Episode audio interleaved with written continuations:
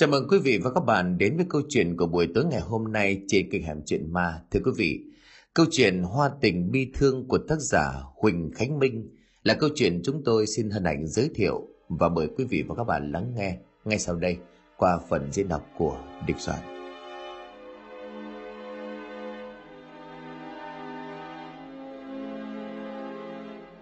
Nè, uống lẹ đi mày. Hai ba, rồi nào. Tiếng cổng ly vang lên làm cho căn phòng trọ trong hẻm càng thêm nhộn nhịp. Xe ánh đèn bóng dáng ba chàng thanh niên đang ngồi thì thầm to nhỏ với nhau. Thằng Kiệt liền lên tiếng, nè, lát nhậu xong hai đứa bay có đi ờ, chơi không? Tao có chỗ này hay lắm, đảm bảo toàn mấy em mới tuyển hàng chất lượng. Thằng Tâm nghe vậy thì liền hớn hở đáp, ok, lát anh em nhậu xong thì dắt tụi tao đi, cũng lâu rồi chưa được thỏa mãn cơn thèm. Tâm nhìn sang Toàn đang chăm chú nghe hất hàm, còn mày đi không? Theo tụi tao một bữa đi cho biết mùi vị đàn bà, trai thanh niên gì mà tối ngày ru rú trong phòng, hay là mày tần vội đang uống dở đi bia tiền lên tiếng biện minh, nè. Ta không thích làm ba cái chuyện à, đó, đỡ dính bệnh thì sau này hối hận cả đời. Trời đất, thời đại nào rồi mày còn lo mấy cái vụ đó? Ta có em này hợp cô với mày nè, đảm bảo là mày sẽ nhìn, đảm bảo mày nhìn thấy sẽ không hối hận đâu. Nhưng mà không có nhân nhị gì. Uống lẹ đi, rồi tao dắt tụi bay đi. Cả ba nhồi nhâm nhi bàn tán đủ thứ chuyện. Nói về Tâm và Kiệt thì hai thằng là dân ăn chơi, cờ bạc rượu trẻ gái gú, tụi nó không thiếu ngõ ngách nào. Toàn quen biết Tâm và Kiệt vào lúc mới bước chân lên thành phố, trong lúc bị đám côn đồ uy hiếp moi tiền của. Cơ may vừa lúc hai thằng đang đi ngang, thế vậy thì giúp Toàn. Rồi từ đó Toàn được Kiệt lôi kéo vào công việc vận chuyển buôn bán thuốc lá lậu qua biên giới – Mỗi lần vận chuyển chót lọt số tiền kiếm ra được rất nhiều. Cho nên một thời gian, Toàn cũng chìm sâu vào đường dây buôn lậu trái phép. Sau mỗi chuyến đi trở về Tâm và Kiên đều dùng số tiền kiếm được đi bay lắc. Và nhất là tới nơi những cô gái sống vào nghề bướm đêm để thỏa mãn cơn thèm khát. Mỗi lần tụi nó phê pha đều kéo Toàn đi, nhưng mà Toàn đều tìm cách từ chối vì trước giờ anh không cờ bạc rượu trẻ. Sau mỗi lần như vậy tụi nó đều trêu toàn là BD, nhưng anh vẫn chỉ mỉm cười cho qua. Hôm nay vì bị thằng Kiệt lôi kéo bằng mọi cách, phải dẫn toàn đi thưởng thức cái mà tụi nó gọi là dục vọng của những người con gái bán thân. Tầm 8 giờ tối lúc này trong người tụi nó cũng đã la cả men say. Trên chiếc xe máy Kiệt nó tống ba rồi kêu Tâm vào Toàn. Nè, hãy đưa bay bám chặt nhé, xe có bao nhiêu tôi chơi bấy nhiêu đó rớt đứa nào ta không quay lại nhặt đâu. Chiếc xe máy lao nhanh vun vút trên con đường tấp nập. Ánh đèn đường chiếu rọi lên tấm thân của những con người xa quê đang cần cù làm việc. Tầm 20 phút sau, chiếc xe rẽ vào một con hẻm nhỏ cách xa thành phố. Nhưng nơi đây tụ tập những kẻ ăn chơi đủ mọi thể loại. Kẻ chờ toàn và tâm dừng lại trước một quán cà phê. Nhìn vào bên trong thì không được bày biện bàn ghế đèn đuốc rực rỡ như những quán cà phê thông thường. Bên ngoài chỉ để một cái bảng hiệu là cà phê đèn mờ. Phía bên trong cứ cách nhau 3 mét thì được ngăn cách nhau bởi một bức tường mỏng. Xung quanh che chắn rất kín đáo và được thắp một bóng đèn sợi đốt sáng leo lét. Nhìn vào thì mờ mờ không biết bên trong có thứ gì. Chủ quán thấy ánh đèn xe vẹo vào quán thì liền chạy ra. Bà lên tiếng mời gọi. À, là cậu Tâm với Kiệt đến chơi hả? Hôm nay có hàng mới về chất lượng khỏi bàn. Còn cậu này là à đây là thằng bạn làm chung với tụi tôi. Nó tên là toàn. Lâu nay định dắt nó theo mà không có tiện. Này, có chút hơi men trong người, có nhã hứng cho nên là dẫn nó qua bên chị. Nhớ dắt mấy em xinh xinh phục vụ cho tốt nhá. Tôi thưởng hậu hĩnh. Dạ dạ mời bác cậu vào bên trong. Này, có mấy đứa nhỏ dưới quê mới lên trắng trẻo lắm. Đảm bảo mấy cậu nhìn sẽ không thất vọng đâu.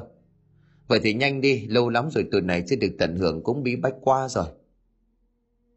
Kiệt sau khi dắt xe vào bên trong thì cùng Toàn và Tâm theo chủ quán đi ra phía sau quán, rồi ngồi xuống đợi bà ta gọi ai đó chồng có vẻ khó chịu. Tầm độ 10 phút sau thì một thằng nhóc tầm 15 tuổi chạy đến phía bà chủ quán. Dạ hàng tới rồi thưa bà chủ. Tốt. Thôi ra đằng sau bận tiếp việc đi. Khi nào cần thì tao kêu. Phía đằng sau tấm màn che be cô gái xinh xắn, nhìn từ trên xuống dưới đều đầy đặn, một nước da đỏ hồng, trên người mùi nước hoa dịu êm, làm cho ai cũng mê muội Bà chủ quán nhìn ba thằng đang hướng mắt chăm chăm nhìn vào mấy cô gái vừa đến vui vẻ nói. Nè, nhìn vừa thôi. Đây là Kiều và Thư, còn đây là con Hoa mới tới không lâu. Các cậu thấy thế nào? Bà giới thiệu từ trái sang phải rồi kêu thằng Kiệt chọn trước vì nó là khách quen hay đến quán của bà. Kiệt nói với Tâm, ta chọn Kiều. Mày chọn Thư đi, con Hoa kia nhìn ngon đấy, nhưng mà không phải gu của tao. Với lại hàng mới để cho thằng Toàn nó đi. Trước giờ nó chưa cô gái gú gì cả, anh em mình hưởng thụ nhiều rồi. Thôi vậy đi, nhanh đi ta chịu hết nổi. Hai cô gái bước đến kéo tay cuộc Kiệt và Tâm đi, mỗi hướng giọng thì thầm. Đêm nay em sẽ thuộc về anh, nhớ bò thêm cho em nha. Ờ à, được, phục vụ anh chu đáo tiền bạc không là vấn đề. Bây giờ chỉ còn lại Toàn đang nhìn vào cô gái đến bên cạnh mình khẽ chậm rãi. Anh đi theo em. Toàn hơi bỡ ngỡ vì không biết Hoa định dắt mình đi đâu. Toàn liền ấp úng đáp. À, đi đâu? Ngồi đây nói chuyện được mà. Ở đây không được. Bà chủ thấy em không phục vụ cho anh thì... Đang nói lỡ sợ thì bà chủ quán bước ra, trợn mắt nhìn cô gái rồi quát. Nè, làm cái gì còn đứng chơi ra đó vậy hả? Để không phục vụ cho người ta sao? Để khách phản nàn tối nay tôi cho mày nhịn đói đấy. Toàn thấy chủ quán giày hoa thì sợ mọi người xung quanh để ý, liền đứng dậy nói đỡ cho Hoa. Thôi chị đừng mắng cô ấy nữa, là do tôi lần đầu đến đây chưa biết, chị cho tôi xin lỗi thay Hoa được chứ. Ờ, mắc gì cậu phải xin lỗi thay nó, thôi để tôi đổi cho cậu người khác, tôi thích cô gái này không cần đổi. Và chủ quán nghe Toàn nói vậy thì cũng không làm khó dễ cho Hoa, nhìn cô rồi quắc mắt, còn không mau dẫn khách đi, đứng chơi ra đó làm gì. Hoa chậm rãi kéo Toàn đi ra một căn phòng nhỏ, cánh cửa chỉ đủ để cho một người ra vào. Nhìn đơn giản nhưng khi vào bên trong thì kín đáo. Người bên ngoài có rình lén cũng không biết được bên trong đang làm chuyện gì. Phía trên bàn đừng thắp một bóng đèn vừa đủ sáng, ánh đèn hắt lên khuôn mặt cô gái xinh xắn. Trên môi đừng tô một lớp son đỏ nhẹ, thân hình đầy đặn làm cho Toàn cảm thấy trong người dạo dực, nhưng anh vẫn cố gắng giữ bình tĩnh. Họ bước đến chiếc giường cạnh đó, rồi kéo Toàn ngồi xuống bên cạnh. Anh làm đi. L- làm gì? Ờ thì không phải anh đến đây để tìm thú vui ở tụi em, nhưng mà anh không muốn làm tổn hại đến em. Hoa bất ngờ khi nghe Toàn nói vậy cô cười trừ mà đáp. Đây là lần đầu tiên em gặp một người khách nói với em như vậy. Anh nói thật. Toàn lấy chồng ví ra hai tờ 500k đưa cho Hoa. Số tiền này đủ để Hoa ngồi để nói chuyện với anh không? Như như vậy lỡ bà chủ biết thì chết em. Ở trong này kín như vậy, chắc bà ta không để ý đâu. Dạ, anh muốn nói chuyện gì hả? Hoa vội chỉnh lại quần áo rồi nhìn qua phía Toàn. Lúc này anh mới nhìn rõ được khuôn mặt của Hoa. Quả thật rất xinh, nhưng trên đôi mắt đang chứa đựng một nỗi buồn mà ai nhìn vào cũng bùi lòng. Toàn thở dài lên tiếng hỏi Hoa. Sao Hoa này chọn nghề này mà không chọn cho mình một công việc tử tế? Mà trông có vẻ chủ quán ức hiếp Hoa vậy. Dạ không phải là do Hoa tự đến với cái nghề này đâu, mà là do Do sao? Hoa tâm sự cho anh nghe đi, biết đâu anh giúp được gì. Là một câu chuyện khá dài, anh muốn nghe từ khi nào? Vậy em kể trước lúc em bắt đầu và lý do tại sao em vào chỗ này. Dạ, anh đợi em một chút. Hoa bình tĩnh bước ra cài chặt cánh cửa rồi đưa mắt nhìn xem xung quanh có ai theo dõi, rồi nhẹ nhàng bước trở lại ngồi cạnh Toàn và bắt đầu kể câu chuyện của mình. Hoa sinh ra trong một gia đình khó khăn, Cha vì mắc bạo bệnh cho nên mất sớm. Một mình mẹ cô hàng ngày ra chợ bán từng bó rau con ốc nuôi cô khôn lớn. Nhưng vì tuổi già mẹ Hoa không thể tiếp tục kiếm tiền cho Hoa ăn học, cho nên cô nghỉ học từ sớm, phụ mẹ làm việc trang trải từng đứa ăn trong ngày. Bà con trong xóm ai cũng thương ngay mẹ con của Hoa, trong đó ông Tám là người thương Hoa nhất. Ông luôn giúp đỡ, có lúc ông kêu Hoa tiếp tục học hành, tiền bằng ông sẽ trích ra một ít để cho Hoa được đi học. Nhưng Hoa từ chối vì sợ gia đình của ông kiếm chuyện. Hoa hàng ngày đi phụ mấy chị trong chợ sắp xếp hàng hóa, rồi trong xóm có ai kêu làm tạm vụ cô đều nhận. Đến một ngày đang giúp việc cho nhà bà Loan ở làng kế bên, thì bà ta đến bên cạnh Hoa nói nhỏ. Nè, trông con xinh xắn dễ thương thế này, ai lại đi làm ba cái công việc này cô thấy uổng quá. Sao không lên thành phố mà làm, trên đó tiền lương cao lắm, có tiền gửi về cho mẹ thuốc thang đủ thứ. Dạ, nhưng cậu biết là trước giờ con không quen ai trên đó. Thế nên là cô có quen chỗ này, nên trên đó làm lương cũng ổn lắm. Hòa thoáng im lặng một lát nhìn bà Loan. Vậy việc này cô cho con suy nghĩ vài hôm được không? À được, con cứ về suy nghĩ kỹ rồi tới đây tìm cô. Đêm đó sau khi Hoa trở về trong đầu cô lúc này suy nghĩ về lời nói của bà Loan, thấy mẹ của mình đang cầm cụi dọn bữa cơm. Bữa cơm chỉ có bát canh cua nhưng cũng đủ cho hai mẹ con của Hoa. Sau bữa ăn cô nói với mẹ, Dạ thưa mẹ, con có chuyện này muốn nói. Có chuyện gì con nói đi. Dạ con muốn lên thành phố kiếm việc làm. Thế mẹ một mình cực khổ con sót qua. Vậy làm ở đây không đủ tiền thuốc men lo cho mẹ. Con muốn đi một chuyến xem thế nào. Rồi con có quen biết ai trên đó không? Một mình con lên trên đó đất khách quê người mẹ lo. Dạ, Thím Loan là đầu chợ huyện, có chỉ chỗ cho con rồi mẹ. Bà hai liền thở dài đáp. Nếu con cảm thấy đi được thì cứ đi một chuyến. Mẹ ở nhà có thằng Tuấn với chú Tám kế bên giúp đỡ. Nếu con muốn đi thì cứ yên tâm mà đi. Hòa nghe mẹ của mình cho phép đi làm xa, vui vẻ cầm lấy bàn tay chai sạn của mẹ rồi đáp. Dạ vậy để sáng mai con chạy qua nhà thím Loan xin thím mấy địa chỉ. Nói về nhan sắc thì Hoa là một cô gái bao trai nàng đều si mê, nhưng hoài chỉ để ý mỗi Tuấn. Tuấn là một chàng trai thật thà, anh mất cha mẹ từ nhỏ sống vào nghề bốc vác kiếm thu nhập. Tuấn và Hoa quen biết nhau vào một hôm, anh đang ra chợ mua đồ thì gặp Hoa đứng phụ dọn dẹp ở chợ. Anh thấy Hoa một mình đang bê một thùng hàng nặng, anh vội chạy lại bê giúp vào bên trong. Hoa vì cảm ơn cho nên hôm đó cô mời Tuấn đi uống nước, rồi từ đó hai người gặp nhau vào cuối tuần làm việc, tâm sự cho nhau nghe về những chuyện buồn vui hàng ngày, cho nên cũng đồng cảm, rồi lâu dần hai người nảy sinh tình cảm với nhau. Tuấn đang ngồi nghỉ trưa tại quán nước mía ở đầu xóm, nghe mấy bà đang đi chợ về ngang qua chỗ anh nói thì thầm to nhỏ. Lúc nãy ra ngoài chợ tôi nghe người ta mách là con Hoa, con của chị hai chuẩn bị lên thành phố. Nghe nó nói với người ta là lên trên đó làm kiếm tiền, về sửa sang lại nhà cửa rồi lo thuốc men cho chị hai. Ờ thế nhưng mà tôi nghe người ta nói là lên trên đó lạ nước lạ cái, sẽ bị người ta lừa lắm. Với lại nó là con gái sẽ bị bắt cóc rồi ép đi làm gái phục vụ cho người ta đó bà. Cái chị này nó nhỏ thôi, người ta nghe lại đi mách lại cho chị hai biết thì chị lại buồn. Ờ, thôi mau về đi, Ông nhà tôi với tụi nhỏ chờ tôi đi chợ về. Tuấn đang uống dở ly nước mía, nghe nói Hòa sắp lên thành phố. Anh vội tính tiền lao lên chiếc xe máy cũ kỹ, chạy một mảnh ra ngoài chợ để tìm Hoa. Hoa đang loay hoay dọn dẹp thì trước mặt Tuấn đứng nhìn mình lúc nào không hay. Cô giật mình liền hỏi. Tuấn ra đây lúc nào, sao không kêu Hoa? Sao mà nhìn anh mồ hôi mồ kê nhễ nhại như vậy? Thôi vào đây nghỉ xíu đã. Tuấn vẫn đứng đó nhìn Hoa rồi bực mình hỏi. Tại sao? Tại sao Hoa không nói cho Tuấn biết?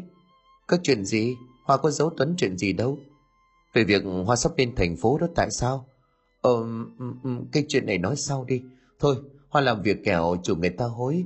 Tuấn đi về đi, tối nay hẹn Tuấn ở chỗ cũ. Tuấn nhìn Hoa làm việc một lát rồi cũng quay về.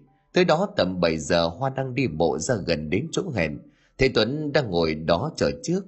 hoa bước đến rồi ngồi xuống bên cạnh Tuấn rồi hỏi. Tuấn ăn gì chưa? Hòa có luộc vài củ khoai mà Tuấn thích ăn mang ra nè. Tuấn đưa tay nhận lấy bịch khoai rồi ngước mắt nhìn Hoa. Hoa định lên thành phố thật sao? Ờ, Hoa quyết định rồi. Lên đó kiếm thật nhiều tiền xây lại nhà cho mẹ, rồi mở một tiệm hay nhỏ cho hai đứa mình cùng làm. Hoa suy nghĩ kỹ chưa? Lên đó bỏ Tuấn một mình ở đây? Không, Hoa không bỏ Tuấn đâu. Tuấn ở nhà đợi Hoa kiếm được công việc ổn định, rồi có thật nhiều tiền về quê mình làm đám cưới. Tuấn đợi được không? Nhưng mà Tuấn sợ Hoa Linh đó rồi quên Tuấn dưới này mất. Không tin Hoa hả? Nói xong Hoa lấy trong túi áo mình ra một chiếc nhẫn được đan bằng cỏ tỉ mỉ. Cô đưa cho Tuấn rồi nói. Hồi nãy lúc ở nhà rảnh rỗi Hoa có làm cái này. Tuấn đeo cho Hoa đi coi như là mình hẹn ước với nhau. Như vậy Tuấn yên tâm mà đợi Hoa nghe. Tuấn nhìn Hoa rồi ấp úng, là nhẫn à? Đúng, rồi Tuấn định không đeo cho Hoa hay sao? Hay là Tuấn hết thương Hoa? Tuấn vội vàng cầm lấy chiếc nhẫn cỏ, nắm lấy tay Hoa không chút suy nghĩ, hay là chậm trễ để đeo chiếc nhẫn lên tay, rồi ngắm nhìn một lúc. Anh vội hét lên giữa bầu trời đầy trăng sao. Con xin thề dưới ánh trăng suốt đời này, con nữa chỉ yêu thương mình Hoa và chờ đợi cô ấy trở về, dù có chết con cũng vẫn đợi. Hoa nghe Tuấn thể đầm thì liền đưa tay bịt miệng của Tuấn lại rồi lo lắng. Thôi, có gì mà thể độc chết chóc dữ vậy chứ? Hoa sao về với Tuấn? Nhẫn đã đeo rồi bây giờ coi như Hoa và Tuấn là vợ chồng chưa chính thức được rồi đấy. Tuấn nghe Hoa nói thì trên gò má của anh những giọt nước mắt khẽ rơi. Anh cố kìm nén vào trong lòng để không phải oản lên trước mặt cổ Hoa. Hoa thấy vậy thì đưa tay lên lau đi hai dòng nước mắt ấm nóng rồi khẽ ngồi gần lại tựa đầu vào vai của Tuấn nhẹ nhàng nói, Thôi Tuấn đừng buồn nữa, sau này ở dưới quê nhớ giữ gìn sức khỏe. Hoa lên đó chắc sẽ nhớ mẹ và mọi người lắm. Ờ không nhớ Tuấn sao? Ngốc này. Tuấn thì lúc nào Hoa cũng để trong tim rồi cho nên khỏi cần nhớ. Mà nè, lấy khoai ra ăn đi, Hoa cũng đói rồi. Này ra chợ lựa mấy củ khoai to nhất nấu cho Tuấn đó. Ờ để Tuấn lột vỏ cho Hoa nghe cứ như vậy đôi nhân tình trẻ ngồi dưới ánh trăng quấn quýt bên nhau cho đến tận khuya rồi trở về. Sáng hôm sau Hoa lên nhà bà Loan xin địa chỉ trên thành phố rồi quay bước trở về nhà thì mẹ của mình đã chuẩn bị quần áo cho cô. Bên cạnh có Tuấn, bà hai nhìn Hoa rồi hỏi Con về rồi đó hả? Quần áo mẹ gấp sẵn cho con rồi. Thằng Tuấn nó đem à, con gà qua nấu cháo với trộn ở gỏi chuối cây mà con thích ăn đấy. Tuấn nhìn Hoa vui vẻ nói Chiều Hoa lên thành phố biết trên đó không có món Hoa thích ăn, cho nên là hôm nay cùng Hoa với thím ăn một trận cho thật đã nha. Hoa vui vẻ bước đến ngồi xuống bàn ăn, bữa cơm chia tay cùng mẹ mình và Tuấn. Chiều hôm đó Tuấn chở Hoa ra đến bến xe. Trong lúc chờ đợi xe đến đón, hai người chỉ biết nhìn nhau không nói nên lời. Đôi mắt của Tuấn đượm buồn rưng rưng nước mắt. Đang loay hoay thì cuối cùng chiếc xe đỏ cũng đến, bác lơ xe liền hô lớn. Xe này lên thành phố sớm, mọi người đi thì nhanh nhanh giúp tôi. Hoa nắm tay của Tuấn nhìn thẳng vào mặt của anh căn dặn. Tuấn ở nhà chăm sóc mẹ giúp Hoa nhé. Lên tới nơi Hoa sẽ tìm điện thoại gọi về cho Tuấn và mẹ yên tâm. Anh kéo Hoa ôm chặt vào lòng, anh không muốn buông Hoa, nhưng nghe bác lừa xe nói. Xe chuẩn bị xuất bến, nè cô dì ơi có đi không? Dạ thưa chú có con lên đây. Hoa nhìn Tuấn rồi vội nói, thôi thế giờ Hoa đi rồi, Tuấn ở lại giữ gìn sức khỏe nha. Rồi cô quả quốc bước lên chiếc xe đỏ, khẽ quay đầu nhìn về phía Tuấn. Cánh cửa xe vội khép lại, Tuấn hét lớn cho Hoa nghe. Hoa ơi, anh đợi em, nhớ về thăm anh nhé. Tuấn đứng đó nhìn chiếc xe đang từ từ khuất dạng trước mắt, rồi anh mới quay trở về nhà. Sáng hôm sau, chiếc xe dừng lại tại bến xe miền Đông. Hoa bắt xe ôm tìm theo địa chỉ mà bà Loan đã ghi sẵn trong giấy, tìm đến một quán cà phê rồi bắt đầu làm việc. Đang kể đến đây thì Hoa ngưng lại, nước mắt của cô lúc này ướt đẫm trên khuôn mặt. Toàn thế vậy thì bèn lấy trong túi áo ra một chiếc khăn tay bằng vải mà anh hay để trong túi đưa cho Hoa rồi nói. Em giữ lấy cái này đi, coi như anh tặng em món quà gặp mặt lần đầu vậy. Cô nhìn chiếc khăn đựng làm bằng vải theo những hoa văn rất bắt mắt, khẽ đưa tay nhận lấy Toàn thấy cô hơi ngại cho nên tiến lại gần, rồi đưa tay nắm tay của Hoa. Thôi đừng khóc nữa, có anh ở đây rồi không sao đâu. Hoa lúc này cũng đã bình tĩnh cô nhìn bàn tay của Toàn đang nắm chặt tay của mình ngượng ngùng đáp. Anh nắm tay em hơi chặt thì phải. Toàn nhìn xuống thì vội rút tay của mình lại. Ờ, anh xin lỗi, không sao đâu. Lúc này Toàn nhìn Hoa cũng đã vui vẻ trở lại anh bèn hỏi. Thế rồi mọi chuyện sau đó như thế nào vậy? Lúc em lên thành phố rồi mọi chuyện về sau thế nào? Rồi ai là người đưa em vào đây? Hòa đang ngắm nghía chiếc khăn trong tay chồng có vẻ thích thú, nghe Toàn hỏi thì đáp. Chuyện về sau này còn dài lắm, em mà kể thì cũng đến sáng. Nãy giờ em với anh ở trong này hai tiếng đồng hồ rồi. Ý em nói là hết giờ hả? Anh đưa thêm tiền để được ngồi nghe em tâm sự tới sáng. Đang định rút tiền đưa thêm cho Hoa thì điện thoại của anh giao lên. Cầm lên nhìn thấy số của thằng Kiệt toàn nhấc máy. Alo, gì vậy mày? Kiệt bên kia trêu đùa. Ê, trông hiền hiền vậy mà giữ nghe. Tụi tao xuống cả tiếng rồi. Có biết hai đứa tao đợi mày ở ngoài này một tiếng đồng hồ rồi không? Ờ, tại... Mà thôi, đợi tao xíu ra liền đó. Tiếng chuông điện thoại tút tút. Toàn nhét điện thoại vào túi nhìn Hoa. Thôi anh về nhá.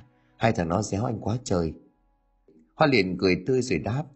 Cũng tại anh mê em kể chuyện đó. Không sao.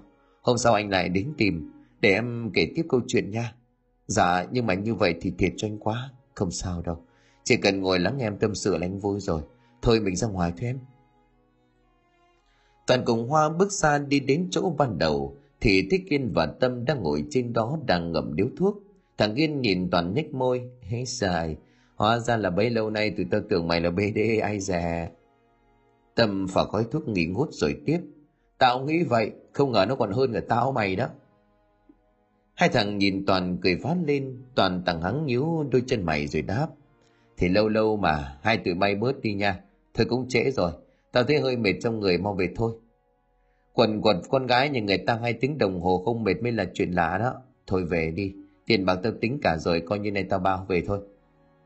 Trước khi ra về, Toàn khẽ quay đầu nhìn Hoa mỉm cười. Rồi cùng hai đứa bạn phóng như bay về nhà Từ đó trong đầu của Toàn cứ quay quần hình bóng của Hoa Anh cứ nằm chằn chồng cho đến sáng mà không chợp mắt được Vài ngày sau do dạo này bên biên giới có đội tuần tra nghiêm ngặt cho nên tụi thằng Kiên và Tâm cũng không làm ăn được gì.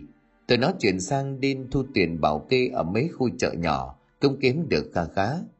Ở khu này thì cũng không có băng nhóm nào mạnh hơn tụi nó, cho nên cũng không ai gây khó dễ. Toàn thì không muốn theo tụi nó moi móc những đồng tiền mồ hôi của mọi người, nên anh xin và làm bốc phát hàng hóa ở một khu công nghiệp. Giờ công việc bấp bênh cho nên Toàn thường về phòng trọ trước, anh vào ở chung hai tụi nó, cho nên việc trong nhà bếp núc thường là do anh làm. Hôm nay làm hơi mệt cho nên Toàn bước tới ngồi trên ghế sofa, Trần suy nghĩ đến Hoa.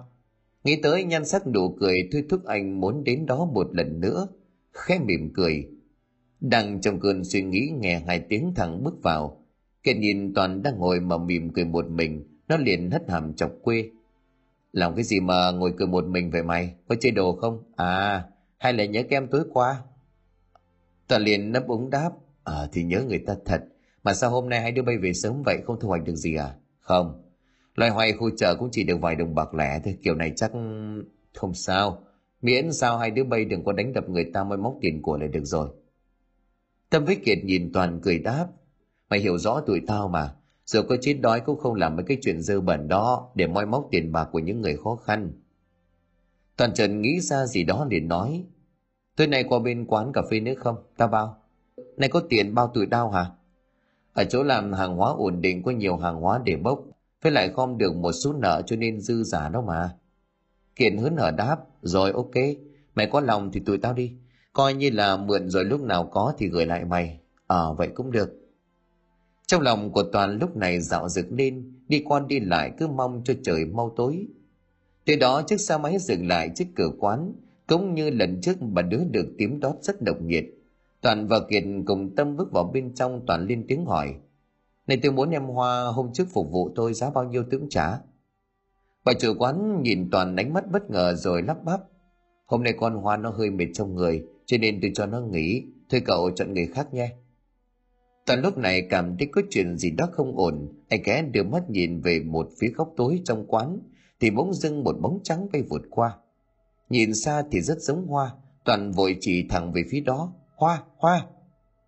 Chủ quán cùng Tâm và Kiệt nhìn theo hướng của Toàn đang chỉ, chỉ thấy một góc tối là một con mèo trắng bước qua. Kiệt nhìn Toàn thở dài. Là con mèo chứ hoa nào của mày, xin mê người ta đến vậy hả cha? Bà chủ quán hơi khựng mình, sắc mặt tái nhợt khi nghe Toàn nhắc đến hoa. Nhưng sau khi nhìn kỹ lại chỉ là một con mèo bà lắp bắp. À đúng rồi đấy, Hoa nó nằm nghỉ trong phòng. Tôi biết à, tính nó ban đêm không ra phía sau đó làm gì. Chắc cậu mệt lên là hoa mắt. Không, rõ ràng tôi nhìn thấy cô ấy đi ngang qua còn nhìn tôi với vẻ u sầu lắm. Kiện kéo tay Toàn ra một góc rồi nói. Nè, bữa nay mày bị sao vậy? Chỗ người ta làm ăn mày nói như vậy thì sao người ta dám đến quán bà ấy nữa? Thôi về đi hôm sau lại đến. Chắc con hòa nó mệt rồi. Hôm sau qua gặp cũng được mà. Toàn đứng nhìn về khoảng không vô lặng suy nghĩ thứ gì đó, rồi cũng gật đầu ra về.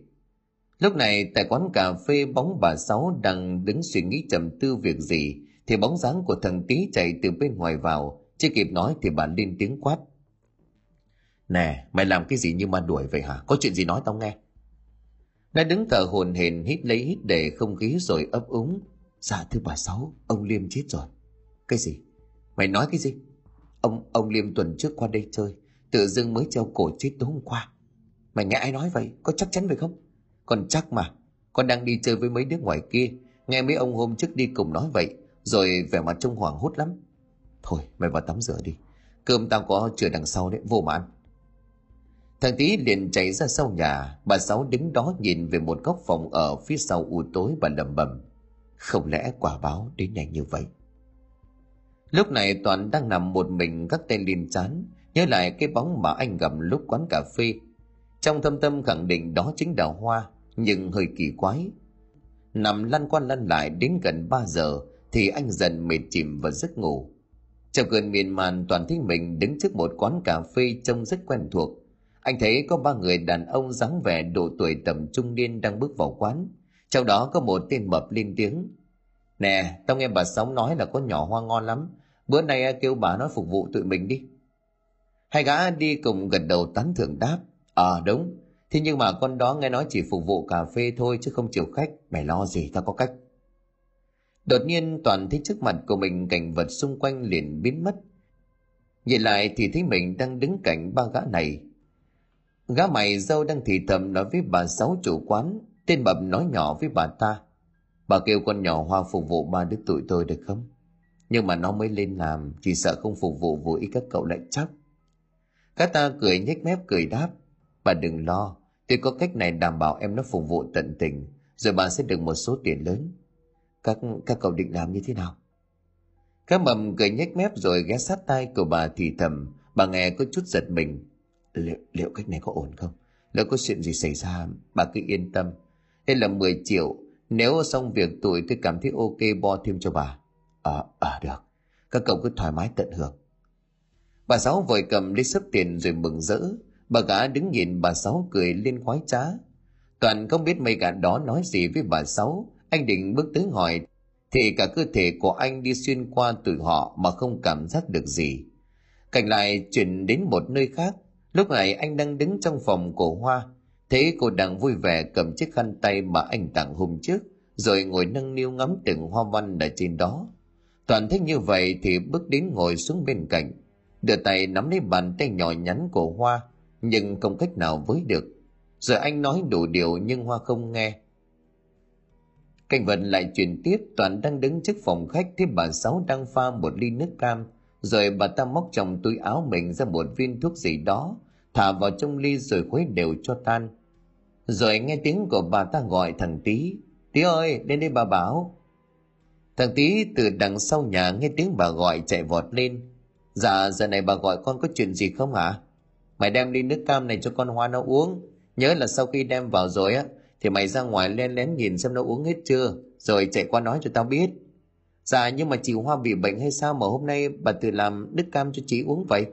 Mày bớt lo cái chuyện bao đồng đi. Bây giờ mày có đi không hay là đợi tao cho mày tối nay ra ngoài ngủ ở ngoài đường? Thằng tí sợ hãi không dám hỏi thêm, liền đem đi nước cam mang về phía phòng của Hoa. Toàn chứng kiến tất cả mọi thứ, thấy thằng tí mang ly nước có chứa thuốc gì đó bà ta đã bỏ vào. Anh liền vội chạy lại ngăn cản, làng hết mọi cách, nhưng mà dường như là chỉ trong vô vọng không làm được. Đến cửa phòng thằng tí đem ly nước cam vào, nhìn Hoa ngồi đó nó liền ấp úng nói. Dạ chị Hoa này, Nay à, bà chủ kêu em mang nước cam cho chị đấy, chị mau uống đi cho khỏe. Hòa thấy tí thì vui vẻ đáp. Chà bữa nay tí giỏi quá nhỉ. Thế để xuống bàn lát nước chị uống. Dạ bà chủ bảo mang qua kêu chị uống liền đi. Bà bắt em phải xem chị uống hết rồi mới được về. Cái thằng này, thôi để đó chị uống kẹo bà lại đánh đòn em. Toàn thấy Hòa đang bước tới cầm ly nước lên đang bị uống. Thì anh liền vội vàng chạy tới, tay vơ vào bấm loạn xạ lên không trung miệng thì la lớn không không được uống ly nước đó. Ở phía bên ngoài cơ thể của anh đang run lên bần bật trên người mồ hôi thấm ướt ra cả quần áo miệng lắp bắp không không được uống. Ở dưới gác kiên đang ngủ thì bị giật mình tỉnh giấc vì tiếng đáng hét của toàn nó liền lầm bầm chửi thề. Tâm xoay lưng cằn nhằn thôi kệ nó đi lo ngủ sáng mai còn ra chợ sớm thu tiền với bà bán cá. Rồi kiện cũng nằm xuống chìm sâu vào trong giấc ngủ vì mệt mỏi. Phía bên trên toàn vẫn còn đang trong giấc mơ. Lúc này anh thấy mình đang đứng trước một cửa căn phòng kín đáo. Xung quanh chỉ có bốn vách tường. Phía bên trên được thắp một bóng đèn sợi đốt. Ánh sáng tỏa ra màu vàng ngà ngà trông rất ma mị. Trên giường có một người con gái đang nằm bất động cơ thể lõa lộ có một mảnh vải che thân đó chính là hoa.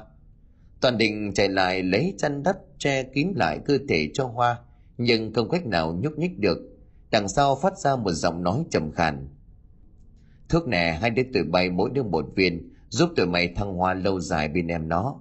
Tao vào trước rồi đến lượt hai đứa bay thấy sao? À, thôi nhanh nhanh đi rồi tới phiên tao. Không ai khác đó chính là gã mập chồng hắn ta bước vào về mặt toát lên một sự dâm dê không thể nào tả nổi. Cái nhìn cơ thể lõa lộ của hoa nằm trên giường miệng lắp bắp. Trông ngon thế này mà không phục vụ anh thì tiếc quá. Anh hứa sẽ cho em lên đỉnh của đỉnh.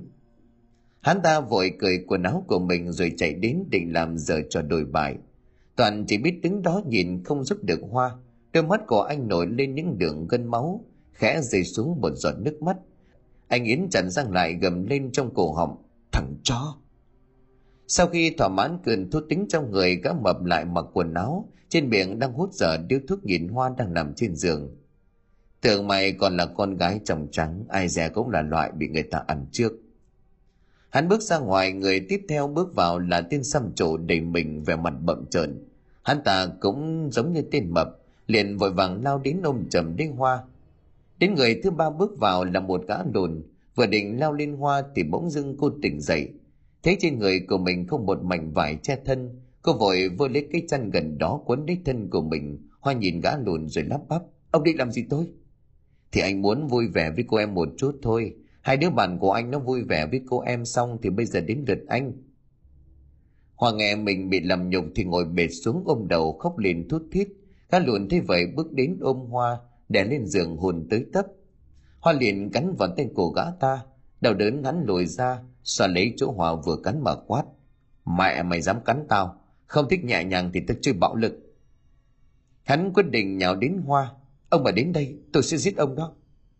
Hắn ta hơi lùi lại đằng sau nhìn hoa mà trêu. Mày còn gì đâu mà đòi giữ thân, hai đứa bạn tao ăn cả rồi, thôi chờ tao đi.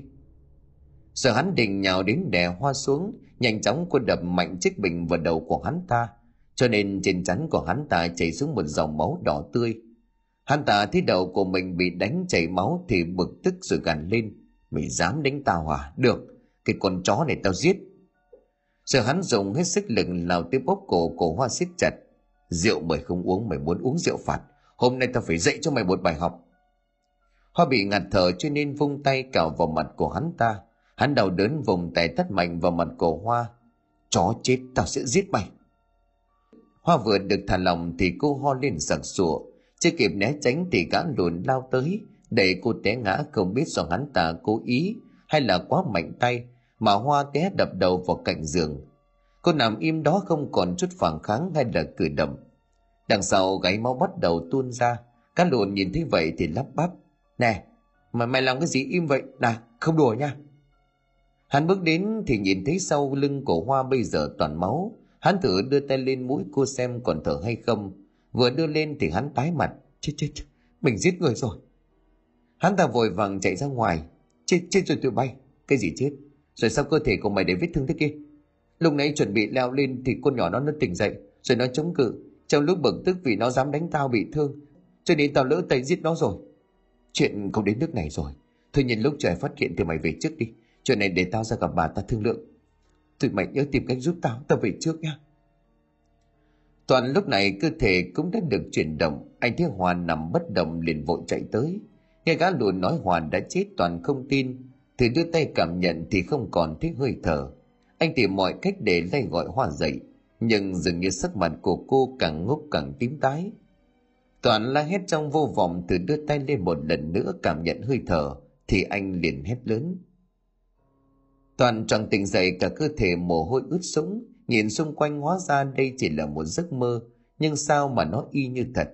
Toàn ngồi dậy đi kiếm ly nước uống vì khát, thì nghe tiếng của thằng Kiệt lầm bầm Mày ngủ mơ thấy cái gì vậy? Lại ăn um sùm lên thế. Ờ, không có gì đâu cả ác mộng mà. Thôi coi đi ngủ đi trời gần sáng rồi. Ờ, tôi uống ly nước rồi lên ngủ đây. Ngay lúc này tại nhà của bà Hai và Tuấn cũng bị trực giác vì giấc mơ lạ. Bà hai bước ra khỏi giường, bước đến bàn thờ của chồng mình thắp nhang.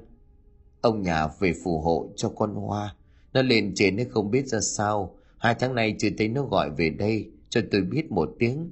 Tôi thấy lo quá. Không biết nó xảy ra chuyện gì mà tôi mới mơ thấy một giấc mơ không lành. Thôi để sáng mai chạy qua thằng tuấn. Nhà nó lên huyện gọi điện cho con hoa bên phía tuấn anh đang ngồi trước bàn gỗ và trong người dâng lên một cảm giác không lành. Định chạy qua nhà bà hai, nhưng xem lại đồng hồ thì lúc này mới có 4 giờ sáng. Biết bà hai tuổi già sức yếu cho nên anh đành cắn răng ngồi đợi trời sáng rồi mới chạy qua. Sáng hôm sau, tuấn liền leo lên chiếc xe chạy một mạch qua nhà bà hai. Bà hai lúc này đang qua nhà tuấn. Vừa bước ra đến cửa thì tuấn hối hả chạy qua trông có vẻ gấp gáp vừa vào đến cửa, anh kéo tay bà hai vào trong nhà rồi kể lại sự tình giấc mơ kỳ lạ tối qua. Bà hai nghe xong thì gật gù ấp úng đáp, tối qua thím cũng mơ một giấc mơ tương tự như con. Tới lúc cây hoa nó bị giết thì thì thì bật dậy. Không biết là có cái điểm báo gì không? Thím thấy lo cho nó quá, cho nên định qua nhờ con chạy lên huyện gọi điện cho nó. Tuấn nghe vậy thì đáp dạ vậy thím cứ ở nhà nghỉ, để con chạy lên đó gọi xem tình hình của hoa thế nào rồi con về kể thím nghe. Ồ vậy đi đi con. Con đi cẩn thận nhá. Tuấn vừa chạy lên biêu điện, bước vào lấy trong túi ra số điện thoại mà hoa đã đưa cho anh. Tiếng chuông đổ ngân lên một hồi không ai nhấc máy. Anh thử gọi lần nữa một hồi để có dòng người phụ nữ trả lời. Alo, là ai vậy? Dạ cho tôi hỏi đây có phải số của chủ quán mà hoa làm việc không? Đúng rồi, có chuyện gì không? Dạ có hoa ở đó không? Tôi gặp một xíu. Hoa nó bận làm rồi khi nào nó vào thì tôi nói lại với nó rồi có muốn ngắn gửi gì không dạ cho tôi hỏi thăm sức khỏe tiếng hoa Nhà chị nói giúp với cô ấy là mẹ ở nhà trông ngóng gọi điện về lắm. Với lại dạo này sức khỏe của bà cũng tốt rồi. Vậy thôi nhà chị nói với Hoa giúp tôi nhé. Ờ, để nó vào tôi nói cho. Thôi tôi bận công việc rồi nhé. Dạ, cảm ơn chị. Tuấn cúp máy rồi trả điện thoại lại cho nhân viên biểu điện. Anh thở vào nhẹ nhõm khi nghe Hoa vẫn ổn. Rồi quay bước xa chạy về thẳng nhà bà hai. Bà hai đang ngồi trong nhà trên khuôn mặt đầy nếp nhăn đang ngóng tin Tuấn trở về. Thì nghe tiếng tiếng xe máy đang tiến dần vào cửa. Bóng dáng của tuấn thất thiểu đi vào nhìn bà hai tươi cười. Dạ con mới gọi điện cho chủ quán để hoa làm việc. Người ta bảo hoa vẫn khỏe nên thím hai yên tâm. À, con hoa không sao thím mừng rồi. Mà nó có nhắn gửi gì về cho thím không con? Dạ lúc nãy bà chủ nói hoa đang bận làm việc cho nên không nghe được điện thoại nên là con chỉ có nói nhiêu đó cho thím thôi con về bên đây làm việc đi cũng sắp trưa rồi thím cảm ơn con nhé Dạ thím hai đừng khách sáo, lo cho Hoa cũng như là lo cho vợ tương lai của con mà. cái thằng này thiệt tình, thôi con về nha thím hai. Rồi mọi chuyện về sau cũng không có gì xảy ra nữa. Trên thành phố Toàn đang loay hoay thì thấy bóng dáng một cô gái trông rất quen thuộc, tay đang cầm chai rượu đi thấp thểu bên đường. Trần anh nhận ra đó chính là Thư, người làm chung với Hoa bền chạy lại hỏi. Là Thư phải không? Ờ, anh là ai sao biết tôi? Ờ thì hôm trước tôi có tới quán cà phê đèn mờ hay gặp Hoa làm chung với Thư. À nhớ rồi. Rồi anh kêu tôi có chuyện gì? Tôi tôi tôi tôi mấy hôm nay có qua đó tìm Hoa, thế nhưng mà không thấy cô đâu nữa. Không biết là là là Thư có biết Hoa dạo này thế nào không? À tôi không biết. Sau hôm đó tôi tôi tôi nghỉ làm ở chỗ đó nên anh hỏi tôi cũng như không. Vậy Thư biết cách nào để liên hệ với Hoa không? Không. Con nhỏ đó nó đâu có xài điện thoại. À Nhờ cái hôm cuối cùng tôi làm ở đó thì nghe lén được bà sáu chủ quán đang nói chuyện điện thoại với ai. Nghe nói là khách VIP họ muốn chọn hoa phục vụ, nhưng sau đêm đó thì không thấy hoa đâu nữa. Có hỏi bà sáu thì nói là nó xin nghỉ đi gặp bạn ở dưới quê. Vậy, vậy Thư còn biết gì không? Không, thôi tôi phải đi nhá, khách đang chờ. Hôm nào rảnh rỗi qua tôi phục vụ cho tận tình nghe. Ờ, cảm ơn. Ờ, thôi cô đi đi coi cẩn thận nhé. Rồi Thư không thèm đếm xỉa đính Toàn vội vã bước đi thất thểu về cuối đường. Toàn nhìn theo chỉ biết lắc đầu thở dài rồi anh lẩm bẩm trong miệng. Chuyện này là sao? Hoa, em đang ở đâu? Tại một căn biệt thự sang trọng một bóng người đang bước chân vào phòng tắm. Trên người của hắn xăm trổ toàn những hình thù quái dị. Đang mở văn nước ra tắm thì chợt giật mình nhìn lên chiếc gương. Thấy bóng của ai đó đang đứng nhìn mình ở đằng sau. Vội tắt nước quay lại thì không thấy ai Tưởng mình làm mệt cho nên hoa mắt, hắn tiếp tục xả nước trên vòi xuống. Thì bỗng dừng nước ở trên vòi chuyển thành một màu đỏ sẫm bốc lên một mùi tanh tưởi. Hắn ta hoảng hốt thét lên.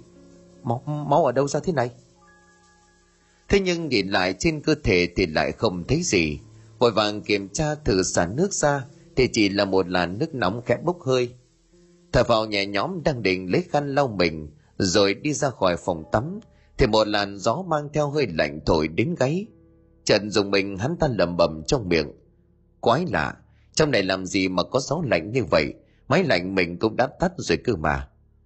Hắn ta với tay lấy chiếc khăn thì bỗng dưng có một bàn tay lạnh ngắt chụp lấy cổ tay của hắn giật mạnh, làm cho hắn giật mình vội rụt tay lại, quay ngoắt về đằng sau thì hắn đứng chết chồng há hốc mồm nhìn thân hình cô gái đầy máu me.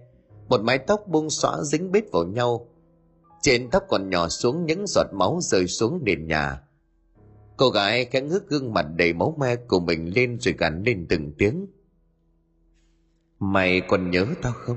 Tụi mày rủ nhau bày mưu hãm hại làm nhục tao mày còn nhớ không? Cô cô là hồn ma, ma cô gái hôm đó. Thì ra là mày còn nhớ. Xin cô tha cho tôi là do gã mập rủ tụi tôi. Hắn hắn tật chết rồi xin cô tha cho tôi. Tha sao? Lúc mày sung sướng cưỡng hiếp tao bỏ thuốc mê sao lúc đó mày không nghĩ tới? Bây giờ thì mày xin tha đã quá muộn rồi. Tôi tôi biết lỗi rồi xin cô tha cho tôi. Cô muốn cúng thứ gì tôi hứa tôi sẽ cúng cho cô đầy đủ. Cúng cái mạng của mày đó loại như mày thì con đừng chết. Bàn tay của hồn ma cô gái liền siết chặt càng lúc càng mạnh hắn ta giấy rùa vơ vào tìm kiếm sự sống. Hồn ma cô gái liền vung móng vuốt sắc nhọn, đâm phẩm vào bụng của hắn ta. Bàn tay đang xếp lấy cổ hắn liền xoay mạnh. Trong không gian yên lặng, nghe tiếng sườn của gãy vang lên rùm rớp hắn chết ngay tại chỗ không chút chần chối thêm một đời nào. Hồn ma cô gái đứng nhìn xác hắn ta một lần nữa rồi cười lên. Rồi chúng mày sẽ phải trả giá được một lát thì hồn ma cô gái tan biến vào hư không, trả lại không gian yên tĩnh chỉ còn lại xác chết của tên xăm trổ. Nằm chồng chơ dưới nền nhà tắm, đôi mắt mở to trợn trừng, trước khi chết gặp phải thứ gì đó rất kinh khủng. Sáng hôm sau, toàn đang ngồi ăn sáng trước vỉa hè, thì nghe trên tin cái truyền hình, đừng chủ quán đành gần đó nói về cái chết bí ẩn của một đại gia có tiếng trong thành phố. Cái chết không thể tìm ra bất cứ dấu tích nào mà hung thủ để lại. Toàn thấy lạ cho nên hỏi người ngồi kế bên gần đó, nè chị ơi, chị có biết người vừa chết là ai không? Người phụ nữ quay mặt nhìn toàn thở dài. Là một tên đại gia trên người xăm trổ kín mực. Hắn ta khét tiếng lấy việc ăn chơi gái gú đó cậu. À dạ mà cậu có biết ông này không? Dạ không, chỉ là thấy lạ cho nên em hỏi vậy thôi. Toàn ăn vội xong quay bước trở về phòng trọ tới đó anh đang ngồi trước cửa phòng của mình, nhìn qua khung cửa sổ ngắm nhìn cảnh vật về đêm. Những bóng người ngoài kia nhộn nhịp tấp nập trên con đường phố đầy sắc màu. Bỗng trước cửa có một bóng trắng đứt vội qua. Toàn thích tưởng là trộm cho nên hét lên. Ai đó? Anh bèn đứng dậy mở cửa chạy ra xem là ai đang ở ngoài. Đang loay hoay tìm xem kẻ nào thì một luồng gió lạnh ngang qua. Óc ác da gà của toàn nổi dựng lên linh cảm của ai đó đang đứng nhìn sau lưng của mình. Anh bèn thủ thế quay lại nhìn, thì thấy người đứng đó không ai khác chính là hoa. Nhưng trên cơ thể của cô lúc này vết thương chẳng chịt. Nhìn kỹ thì phía sau gáy, máu đang tuôn ra ướt đẫm vai cô. Toàn hơi sợ hãi nhưng cố chấn tĩnh hỏi, hoa, em bị làm sao thế này? Sao em lại ở đây? Hoa cúi gằm mặt xuống chỉ nghe tiếng khóc thút thít, cô không trả lời toàn. Anh thấy lạ thì bèn hỏi sao em không trả lời anh? Có chuyện gì nói, đi anh giúp đỡ. Hoa không ngẩng mặt lên mà vẫn cúi mặt đáp. Em bị người ta hại chết rồi anh. Chết? Không thể nào. Là ai đã giết em? Nói đi, anh giúp em lôi cổ hắn ta ra pháp luật. Hoa định nói gì đó thì ánh đèn xe đang chạy tới, đó là kiệt và tâm đang về thấy toàn đứng lẩm bẩm nói chuyện một mình. Ê toàn, mày làm gì đứng nói chuyện một mình vậy? Toàn thắc mắc, có đâu ta đang nói chuyện với hoa mà cô đang đứng đây nè. Nói xong, toàn chỉ tay xuống phía hoa. Đông lúc này thì không thấy cổ đầu nữa. Toàn tưởng mình hoa mắt cho nên rụi rụi đi nhìn lại. Thì quả thật không có ai đứng đó. Kiện bứng xuống xe nhìn toàn nghi ngờ hỏi tao có thấy ai đâu? Mày bị làm sao vậy toàn?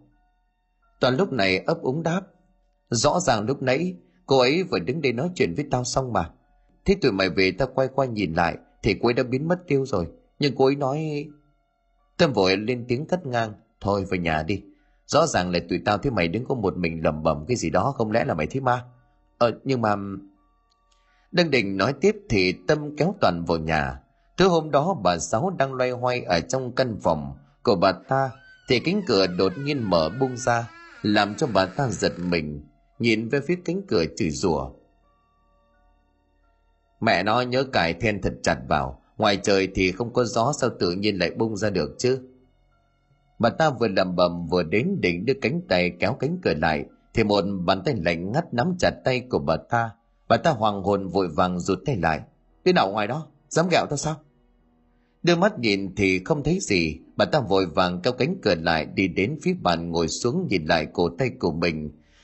Thì xứng sở in nguyên năm dấu tay trên đó, bà ta lẩm bẩm ở trong miệng quái lạ, rõ ràng mình đang nhìn ra, thì không thấy ai. Sao tự dưng lại có bàn tay nắm lấy chứ?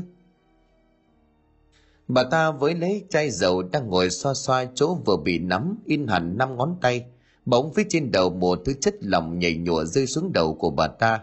Vội đưa tay lên giờ xem thử thì bà ta há hốc mồm nhìn lại, đó chính là máu cứ rơi tong tỏng xuống đầu. Bà ta sợ hãi từ từ ngước mặt lên nhìn lên trần nhà thì hỡi ôi, nguyên cái đầu đang buông xóa xuống nhìn. Máu từ sau gáy của cái đầu chảy bê bết xuống mái tóc, rồi nhúng nhiễu xuống từng hột. Khuôn mặt đầy dữ tợn nhìn bà ta cười lên khanh khách. Lúc này bà sáu sợ hãi té bệnh xuống đất, miệng bà ta liền lắp bắp hét lên. Ma ma, thằng tí đâu cứu tao? Cái đầu đang treo trên trần nhà từ từ hạ xuống đất, bỗng chốc biến thành thân hình đầy đủ hình dạng con người không ai khác đó chính là hoa. Bà sáu sợ hãi từ từ nhìn về phía hoa đang đứng chỉ tay lắp bắp. Là mày sao? Sao mày vô vào đấy được chứ? Mày mày là người hay là ma? Hoa ngẩng mặt lên mái tóc chè phủ khuôn mặt đáng sợ. Hoa gằn lên đáp. Bà độc ác lắm. Chính bà cùng lũ khốn nạn đó bày cách hãm hiếp tôi, rồi âm mưu che giấu tội cho lũ chó đó. Bà sáu liền lắp bắp đáp. Không là do mấy tên đó bày tao bỏ thuốc ngủ cho mày uống. Ta không biết gì nên đừng có tìm tao. Hoa liền cười phá lên. Giờ này mà bà còn đổ lỗi được sao? Nếu bà không cho tôi uống ly nước đó thì làm sao đến đồng nỗi này? Nhất định hôm nay tôi phải lấy mạng của bà. Hoa đứng cười lên khanh khách. Cứ mỗi lần cười máu từ sau đầu của cô phun ra rất tởm lợm bà sáu hoảng hốt lùi về đằng sau hoa thấy bà ta đang định bỏ chạy thì vội vàng lao tới, vùng tay siết chặt cổ của bà ta rồi nghiến răng.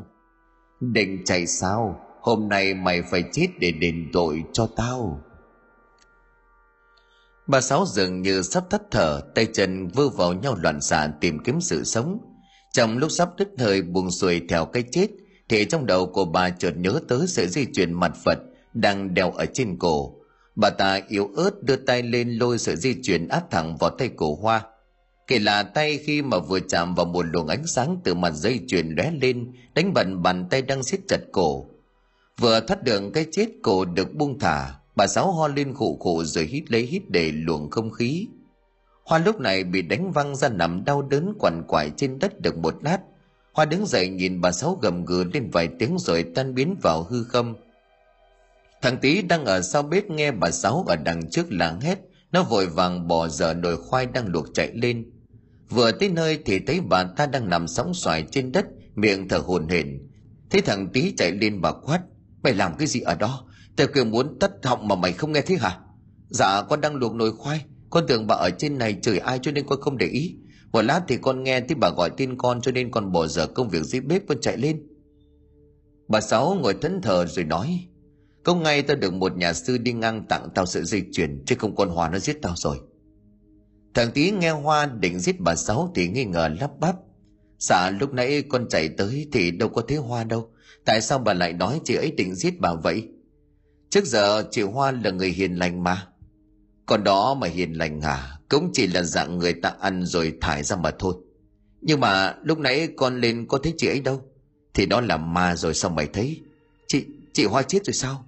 Đúng. Tại sao chị hoa lại chết? Mấy hôm nay con không thấy chị đâu cả. Mày hỏi làm cái gì? Mau đi giao bếp mà làm việc đi.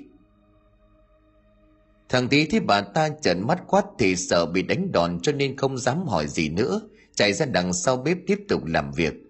Lúc này toàn đang ngồi suy nghĩ tới hoa. Anh nhớ lại nét đẹp trên khuôn mặt, nụ cười làm cho anh khẽ mỉm cười. Đang miên man trong vòng suy nghĩ thì bóng trắng xuất hiện trước cửa toàn nhìn ra thấy đó là hoa. Toàn liền chạy ra hỏi, hoa, em làm gì ở đây? Hoa vẻ mặt u buồn rồi đáp, em đau quá anh hả? à. người ta chôn ở sâu vườn lạnh lẽo lắm. Em nói cái gì? Chẳng phải em đang đứng đây sao? Em bị người ta bỏ thuốc rồi hãm hiếp. Sau đó họ giết em, đem sắp phi tang sau vườn. Toàn không tin vào mắt của mình, anh nhìn ra đằng sau lưng hoa, thấy một vết thương đang dỉ máu. Không, em vẫn còn sống đánh đưa em vào viện anh không tin em sao? Những gì anh thấy trong giấc mơ hôm trước là do em cho anh thấy. Toàn xứng sờ nắm chặt hai bàn tay thành nắm đấm. Là chúng nó. Chúng nó dám làm như vậy với em. Anh sẽ tìm chúng nó trả thù. Không. Anh không cần làm gì. Em đến gặp anh muốn nhờ một chút việc. Chuyện gì em nói đi. Sau này nhờ anh đưa giúp tuấn ở dưới quê cho em vật này. Được. Anh hứa sẽ giúp em đưa tận tay cho cậu ấy hoa ghé gật đầu cảm ơn toàn rồi cô mỉm cười nhìn anh. Toàn vừa chớp mắt một cái thì không thấy hoa đâu, cho nên anh vội vàng nhìn xung quanh thử xem hoa đi đâu. Nhưng chỉ là một màn đêm che lấp còn hẻm nhỏ. Lúc này trên con đường vắng vẻ có một gã lùn đang cầm chai rượu, vừa đi vừa uống. Hắn ta đảo mắt nhìn xung quanh như đang sợ hãi điều gì. Vừa bước được vài bước thì cả cơ thể của hắn ta tự dưng đứng cứng lại trước mắt xuất hiện một hình bóng quen thuộc, đó chính là hoa. Trên người đầy vết thương máu me ướt sẫm cả bộ đồ màu trắng. Hắn ta lắp bắp chỉ tay về hoa mà nói, cô là ma sao? Xin hãy tha cho tôi. Mấy người kia chết hết rồi, có phải là cô giết họ không? Đúng, là tao giết tụi nó. Tụi nó phải chết đền mạng cho tội ác mà tụi nó gây ra cho tao. Xin cô xin cô tha cho tôi. Là tôi lỡ tay đẩy cô té, tôi không ngờ là là cô lại đập vào thành giường mà chết chứ tôi không cố ý mày định xin tao tha mạng hả? Sao lúc mày nằm trên người tao, trong lúc tao đang bất tỉnh rồi mày nghĩ ai tha cho tao?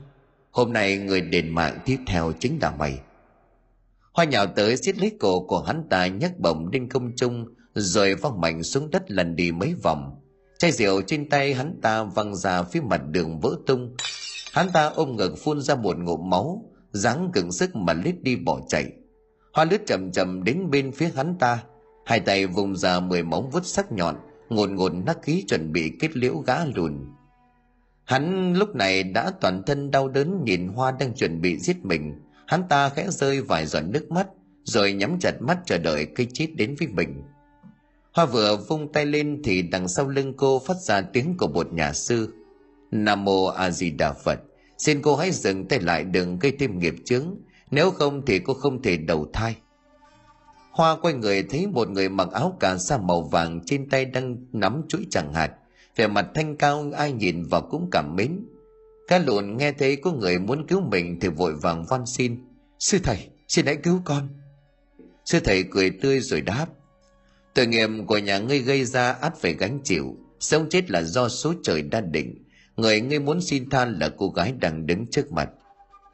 Hoa nhìn sư thầy trong lòng trần vơi lên nỗi buồn lúc này hai bàn tay cũng đã trở lại bình thường cô ôm mặt khóc sư thầy nhìn hoa rồi giảng giải. Nghiệp của mấy người đã giết hại con họ sẽ tự gánh lấy. Ta chỉ mong con buông bỏ chấp niệm mà lên chùa nghe kinh tụng sớm ngày rửa sạch tội lỗi của con đã gây ra để đi đầu thai. Hoa nhìn sư thầy mà đáp dạ thưa thầy, con sẽ theo thầy lên chùa nghe tụng kinh. Nhưng mà còn một việc con phải làm, không biết thầy có giúp con được không? Con có lòng hướng phật là tốt. Có chuyện gì con cứ nói đi, ta sẽ giúp con hoàn thành nguyện vọng. Dạ con muốn nhờ thầy qua gặp một người bên cái thành phố này. Nhờ người ấy qua quán cà phê con làm, mang thi hài con về quê chôn cất được không? Được. Ta sẽ giúp con. Giờ thì con hãy vào trú ẩn trong chuỗi chẳng hạt này. Đi khi nào cần thiết thầy sẽ gọi con ra. Nói xong vong hồn của hoa hóa thành một làn khói trắng mỏng bay vào chuỗi chẳng hạt sư thầy khẽ thở phào nhẹ nhõm rồi bước chân hướng đến thành phố đầy sắc màu nhộn nhịp. Cá lộn đang chạy trên con đường quốc lộ, ánh mắt đảo qua đảo lại chốc lát lại quay đầu nhìn về đằng sau lưng. Khuôn mặt của gã ta tái nhợt đi vì sợ. Đang chạy trên con đường thì bỗng nhiên trước mặt một chiếc xe bán tải đang lao về phía gã với tốc độ rất lớn. Chỉ nghe thì tiếng thắng của chiếc xe vang lên, rồi sau đó là một tiếng đùng chiếc xe bán tải đã tầm gã ta văng ra khoảng 10 mét. Cơ thể của gã nằm bất động trên đường khẽ giật giật lên vài cái rồi chừng chừng vậy là gã ta cũng phải đền tội cho tội ác của mình dù có thoát được móng vuốt sắc nhọn, nhưng không thể thoát được sự trừng trị của ông trời. Toàn đang loay hoay thì một nhà sư bước đến hỏi, cho hỏi cậu có phải là toàn không? Toàn nhìn nhà sư cúi đầu dạ con toàn đây không biết sư thầy đến đây tìm con có việc gì. Cậu ngồi xuống đây, tôi kể cho cậu nghe, cậu sẽ hiểu. Dạ vậy mời sư thầy ngồi đây đợi con đi lấy nước. Một lát sau, khi mà toàn quay trở lại, nhà sư kể lại tường tận sự việc của hoa cho cậu nghe. Nghe xong, toàn nắm mức định leo lên xe chạy qua quán cà phê của bà sáu. Sư thầy lúc này liền vội cản lại. Nè, cậu cứ bình tĩnh đi. Bây giờ cậu qua đó không có chứng cứ thì không làm được gì họ đâu vậy phải làm sao đi sư thầy? Mọi chuyện tôi đã có tính sẵn, cậu cứ đợi vài hôm đi. Toàn suy nghĩ một lát rồi cũng nghe theo lời của sư thầy. Lúc này tại quán cà phê bà sáu đang nằm trên giường mắt đảo xung quanh, nhìn mọi ngõ ngách trong căn phòng như sợ hãi thứ gì sắp đến. Một lát sau mắt của bà từ từ nhắm lại vì quá mệt, bà chìm sâu vào trong giấc mơ. Trong mơ bà thấy mình đang nằm trên giường có ba kẻ lạ mặt tiến đến đè bà ta ra rồi giờ trò đổi bại. Sau đó thấy hoa đang đứng nhìn mình ở đằng sau cười lên rồi nói, bà thấy sao, vui không? Tôi sẽ cho bà trải nghiệm cảm giác của tôi đêm đó. Khi mà bà chấp nhận đền tội thì thôi. Bà sáu vội vàng thét lên, rồi bật người tỉnh dậy, mồ hôi mồ kê nhễ nhại ướt đẫm cả cơ thể. Bà nhìn xung quanh thì chỉ là một giấc mơ, thở vào nhẹ nhõm lẩm bẩm trong miệng tại sao lại gặp ác mộng vậy chứ? Không lẽ nó hiện về trong mộng muốn mình sẽ đầu thú? Không dễ như vậy đâu. Rồi bà bước đến rót đi nước tuôn lên đường ngực, vội lao lên giường trùm chân ngủ đến sáng. Ở dưới quê bà hai cùng tuấn đang chuẩn bị làm mâm cỗ dỗ ông hai thì bà hai lên tiếng. Không biết dỗ ông nhà con hoa có thu xếp về được không? Chỉ còn hai ngày nữa thôi. Tuấn nhìn bà hai rồi an ủi. Hòa chắc sẽ thu xếp về được thôi mà thím. Cũng mấy tháng xa quê rồi con tin dỗ cha mình hoa không quên đâu.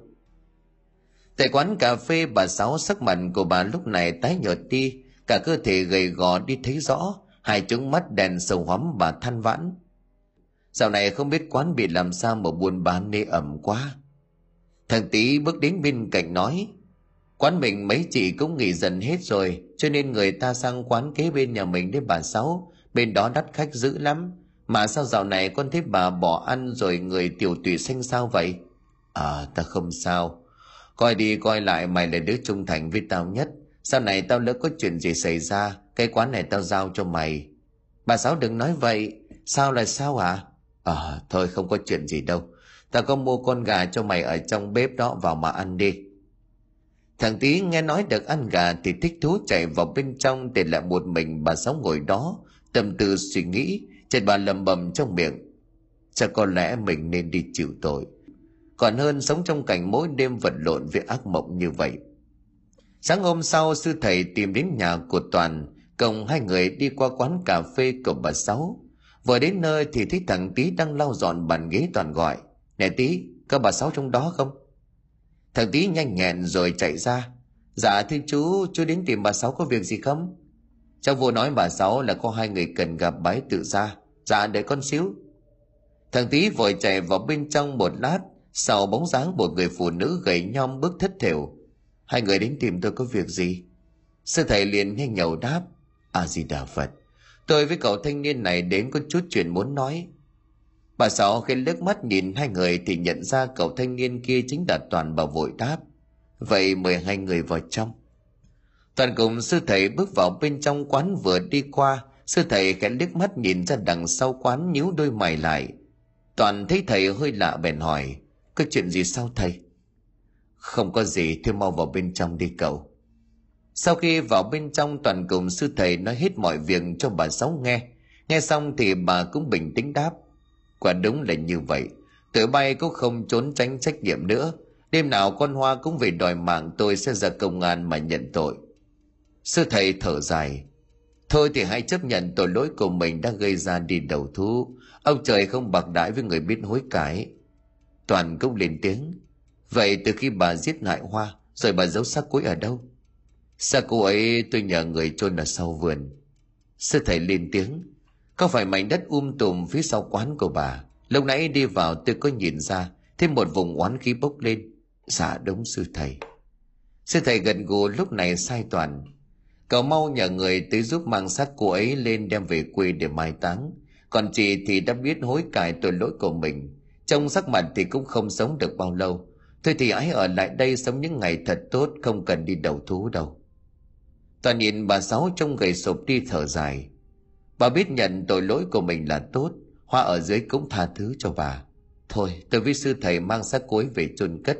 Những ngày tháng sau này, mong bà hãy sống cho thật tử tế. Rồi trưa hôm đó Toàn cùng với mấy người thanh niên ở đó, đã mới một lúc thì tìm được xác của Hoa. Thi thể của cô được quấn quanh một chiếc chiếc chiếu cũ rách.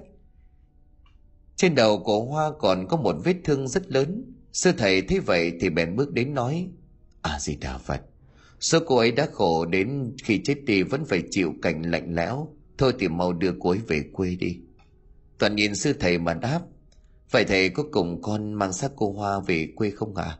Có Tôi sẽ cùng cậu đưa cô ấy về quê hương nơi cô ấy sinh ra Chiều hôm đó thi thể của Hoa được đặt trong một chiếc quan tài Toàn và sư thầy đang ngồi trên xe đưa Hoa trở về nhà Ba giờ chiều đó Tuấn cùng bà hai dọn xong mâm cơm cúng, bà hai bước đến bàn thờ thắp vội mấy nén hương lầm rầm khấn vái xong. Bà bước ra nhìn Tuấn rồi nhìn ra ngoài ngõ mà nói. Đến giờ này sao còn chưa thấy con Hoa về chứ? Trong lòng của thím nó cứ cảm thấy có chuyện gì sau đó vậy. Tuấn lúc này lên tiếng an ủi, thím đừng lo quá mà ảnh hưởng đến sức khỏe, chắc là Hoa ở trên đường về thôi tím. Toàn tìm theo địa chỉ nhà hoa mà bà Sáu đã ghi sẵn trên giấy. Tầm 3 giờ chiều chiếc xe dừng trước cửa của một căn nhà cũ kỹ, xung quanh cây cối um tùm. Toàn bước cùng sư thầy bước xuống xe, bước vào Toàn lên tiếng. Có ai nhà không? Bên trong bóng dáng của một chàng thanh niên cao giáo bước ra. Dạ tím đang dọn đồ trong nhà anh tìm có chuyện gì không? Sư thầy bước đến rồi lên tiếng. Xin phép cho tôi gặp chủ nhà được không? Dạ có chuyện gì cứ nói với con cũng được. Chuyện là tôi cùng cậu thanh niên này mang thi thể cô Hoa về đây. À, sư thầy cứ đùa con. Thôi nay nhà Hoa có dỗ sẵn tiện mời hai người vào ăn chút gì đó. Toàn về mặt nghiêm nghị nhìn Tuấn. Tôi với sư thầy mang xác cô Hoa về đây là thật. Cô Hoa mất rồi. Cô còn nhờ tôi đưa cho cậu cái này. Tuấn nhìn trên tay của Toàn có một chiếc hộp màu đỏ. Anh bước đến nhận rồi mở ra xem. Bên trong chỉ có một chiếc nhẫn cỏ đang héo úa. Lúc này bốn người đàn ông cùng nhau khiêng cái hòm đựng thi thể của Hoa đang nằm trong đó, đặt tới trước cửa rồi nói. Chuyện của tôi đã xong, thôi tụi tôi về trước, lát hai người về sau. Toàn quay mặt đáp. Cảm ơn tụi anh đã giúp đỡ, thôi tụi anh về trước đi. Rồi cánh cửa xe đóng sầm lại, tiếng xe ô tô lao vút đi. Bà hai lúc này đang đứng trước cửa nhau mắt nhìn ra, thấy một chiếc quan tài bẩn lấp bắp hỏi. Cây này là sao? Tại sao lại đặt quan tài trước nhà tôi? Sư thầy liền lên tiếng. A-di-đà Phật, xin chưa buồn cùng chị. Trong đây là thi thể cô Hoa đường tôi với cậu đây mang về theo nguyện vọng của cô Hoa. Bà hai nghe xong thì quỳ bịch xuống đất rồi lắp bắp. Cái gì? Con Hoa nó chết rồi sao? Bà hai bước cảnh đến quan tài Tuấn cũng bước đến xem Vén thử tấm màn che lớp kính trên quan tài thì không ai khác đó chính là Hoa đang nằm trong đó. Anh quỳ bệt xuống ôm chiếc quan tài khóc giống lên. Bà Hai dáng giữ bình tĩnh hỏi sư thầy. Rồi mọi chuyện xảy ra thế nào? Mong sư thầy kể lại cho tôi nghe được không? Dạ được, chị cứ bình tĩnh. Tôi với cậu Toàn sẽ kể lại tất cả mọi chuyện cho cậu và chị đây nghe. Rồi Tuấn cùng bà Hai bình tĩnh ngồi nghe sư thầy và Toàn kể lại Nghe xong, đôi mắt của Tuấn đỏ hoe siết chặt tay. Con sẽ lên đó tìm mấy người đó trả thù cho Hoa. Cậu không cần lên đó. Hậu quả mấy người đó gây ra đã gánh chịu cả. Bây giờ cậu nên giữ bình tĩnh cùng chị đây lo hậu sự cho Hoa. Tuấn cũng bình tĩnh hòa hoãn tinh thần cùng mọi người chôn cất thi thể cho Hoa. Chiều ngày hôm sau, mọi việc chôn cất cho Hoa cũng xong. Mọi người lúc này cũng trở về nhà. Tuấn đang ngồi một góc trên tay cầm một hộp mà thư thần. bà hai cùng sư thầy và toàn trên cái bàn gỗ nhìn nhau mà không nói nên lời. Toàn cùng với sư thầy bước đến bàn thờ cổ hoa, thắp lên nén nhang tiếc thay cho số phận bạc bẽo của người con gái, sư thầy nói, hoa tình bạc phận, mong cho cô sớm có ngày siêu thoát đầu thai là một kiếp khác tốt hơn. Toàn đứng bên cạnh đáp dạ con cũng mong cô ấy sớm ngày buông bỏ được hận thù mà đi đầu thai thôi, mình về lại thành phố thôi cậu. Rồi sư thầy cùng toàn chia tay tuấn và bà hai trở về thành phố.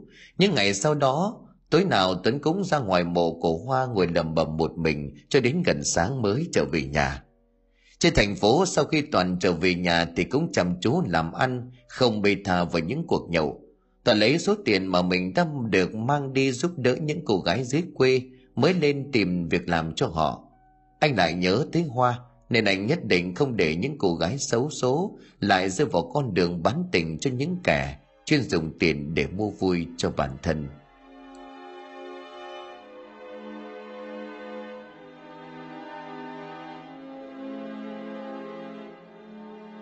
Xin cảm ơn quý khán thính giả đã chú ý đón nghe. Xin kính chào, tạm biệt quý vị và xin